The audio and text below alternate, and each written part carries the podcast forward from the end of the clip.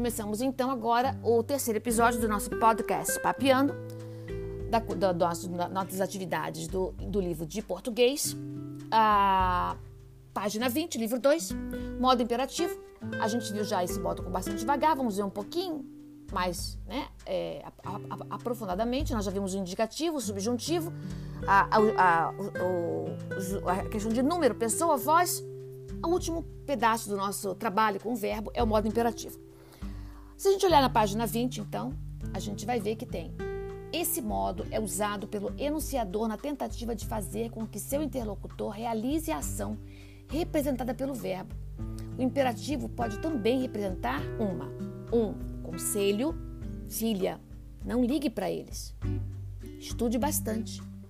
Uma ordem, de hoje em diante, leia a carta para eles. Uma solicitação, por favor, entregue ao diretor a minha, a minha autorização. Nós estamos vendo a página 20, viu? Do livro 2. Uma sugestão, fale com o vereador e ele resolverá o seu problema.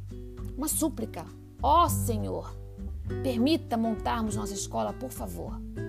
Então, vale ressaltar que esse é um modo verbal que pressupõe a intenção como dar conselhos a uma pessoa, ordenar, fazer uma súplica. Então, ele não é conjugado na primeira pessoa, porque eu não faça, faça eu, né? Vera, faça você. Vera, olhe lá. Senão, só quando você fala consigo mesmo, né? Pode falar, né?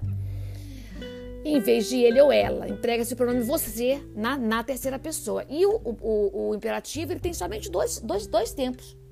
Aliás, só, só o presente e na forma afirmativa e na forma negativa, né? Faça o jantar agora. Não faça o jantar agora. Só essas duas formas, ok? Vocês vão fazer então os exercícios da página 20 e 21, livro 2, até a página uh, até a página